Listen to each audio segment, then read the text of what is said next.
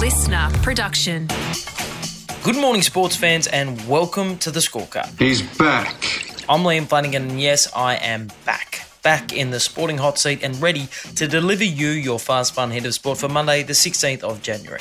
Today, the party party is already over, and now the Sam Jam is set to conclude. Warner and Wade put the bash in the big bash, and some saggy boobs causing drama at the Tour Down Under. But first, Would you boys like to play tennis? Absolutely, and the first Grand Slam of the tennis season gets underway today. The Australian Open main draw kicks off in Melbourne, where 128 men and women will be vying to be crowned champions of Oz. You guys are going to be champions. Champions. But sadly, our top female won't be taking to the courts of Melbourne Park. This is the worst thing that really could have happened this year, and it did. So now I can just kind of take a moment and see where I go. I had surgery, what, like six, seven years ago, and hers just the same. So it sucks. Ajla Tomljanovic has had to withdraw from the tournament, leaving Australia with just five women in the main draw, all of whom received wildcards into the event. Meanwhile, 10 Aussie men will put their best foot forward in a main draw without world number one teenage sensation Carlos Alcaraz, who's had to withdraw with an abdomen injury. Oh, my tummy hurts. Alcaraz's absence will improve the chances of the Aussie men, particularly number 22 seed Alex de Minaur and the tournament's number 19 seed slash the ultimate showman slash the man who carries the hopes of a nation into this tournament each year, Nick Kyrgios. Well, I am one of the best players in the world, so you know I'm definitely going to go into the you know Australian Open any tournament with confidence. It's a bit different this time around for me, you know, being one of the favourites. You know, usually, you know, I'm kind of like a dark horse type thing, but now obviously after the year I've had one of the favourites approaching, so it's kind of new for me as well. Like this is the first time I've genuinely gone into a slam feeling like I'm one of the guys that can really you know take the trophy. As well as hoping to go deep in the singles tournament, Kyrgios will also be defending the doubles title he won with good mate Thanasi Kokkinakis in 2022. Although Kokkinakis was fairly blunt when asked if he thought the Special Ks could defend their title. No. I don't. Tell us what you really think, Thanasi. And staying on the tennis court, last year, completely out of nowhere, the Barty Party came to an end. This is perfect for me to share it with you, to talk to you about it um, with my team, my loved ones, that I'll be retiring from tennis. Ash Barty shocked the world when she walked away from the game of tennis at the age of 25 as the women's world number one and defending Wimbledon and Australian Open champions.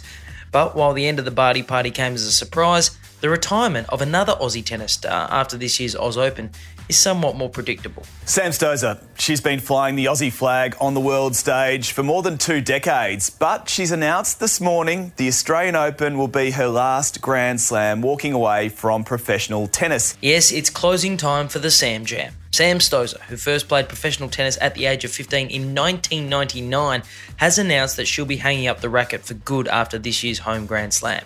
And while Stosur will only be competing in the doubles and mixed doubles at this year's tournament, her singles career is littered with highlights that saw her climb to a career high ranking of number four in the world, as well as being the highest ranked Australian female tennis player for more than a decade.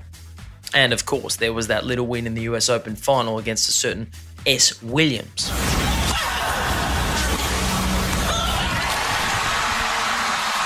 Oh my. A fantastic upset. Australian Samantha Stosur in straight sets is the champion of the United States Open. And while it will be difficult for Sam to walk away from the only thing she's done for the past 20 years of her professional career, she knows the timing is right. I mean, it's been very, very hard. Um, I think when you do something for this long and something that you absolutely love, it is hard to step away no matter, you know, what else is going on. But I, I do feel like the time's right. I've been doing this for a long time. Oh, up and over. And game over.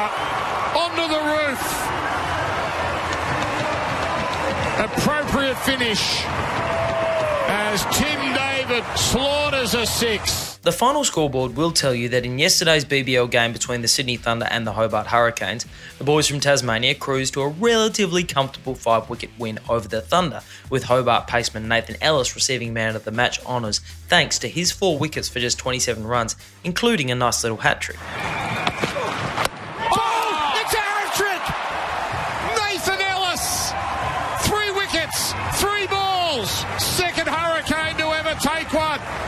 But what the scoreboard won't show is the moment when two of Australia's feistiest cricketers took the idea of the Big Bash literally.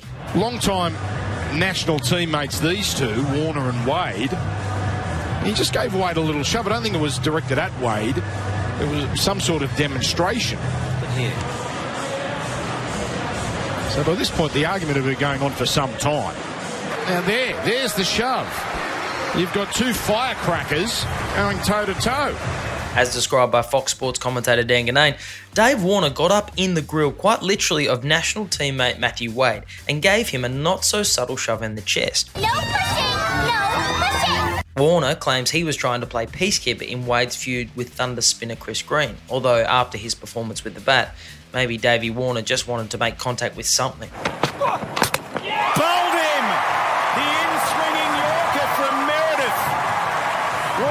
Dismissed for a duck. As I said, in the end, this game will go down as a Hurricanes win. And as for the Warner Wade beef, it's pretty simple.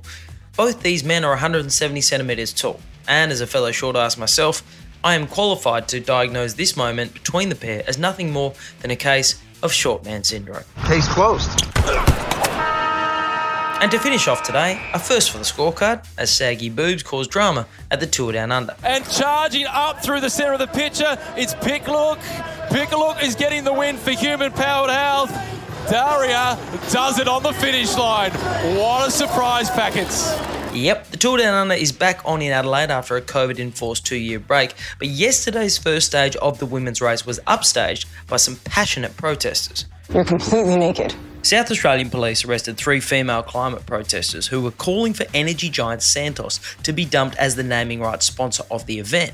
But the reason that the boys in blue got involved was that the 69 year old, 70 year old, and 74 year old women who were protesting holding signs on the side of the road were also showing off their aging assets. Boobs!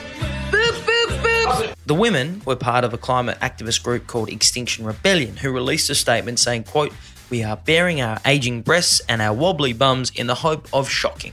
Yep, three septuagenarians half naked on the side of the road in Adelaide. I'd say job done. I feel shocked. And that is your fast one hit of sport to kickstart another week. I'm Liam Flanagan. It's great to be back, and I'll catch you tomorrow on the scorecard. Listener.